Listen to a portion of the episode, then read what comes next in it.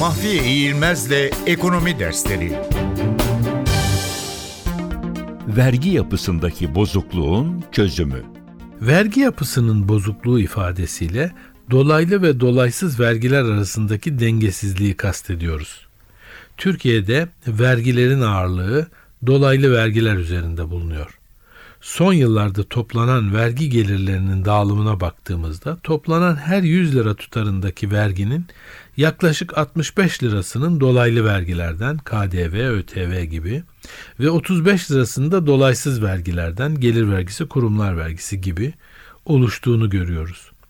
Dolaylı vergiler herhangi bir ayrım yapmadan herkesi aynı oranda vergilediği için adaletsiz, buna karşılık dolaysız vergiler herkesten elde ettiği gelirle orantılı bir oranda alındığı için adil vergiler olarak kabul edilir. Dünyada genel olarak dolaylı ve dolaysız vergilerin dağılımı yarı yarıyadır. Bu durumda bizdeki vergi sisteminin adaletsizliği özendirici yapısal bir bozukluk taşıdığını ifade etmemiz yanlış olmayacaktır. Bu yapısal sorunun kamu maliyesine yük yaratmadan çözümü büyük ölçüde kayıt dışılığının giderilmesiyle sağlanabilir.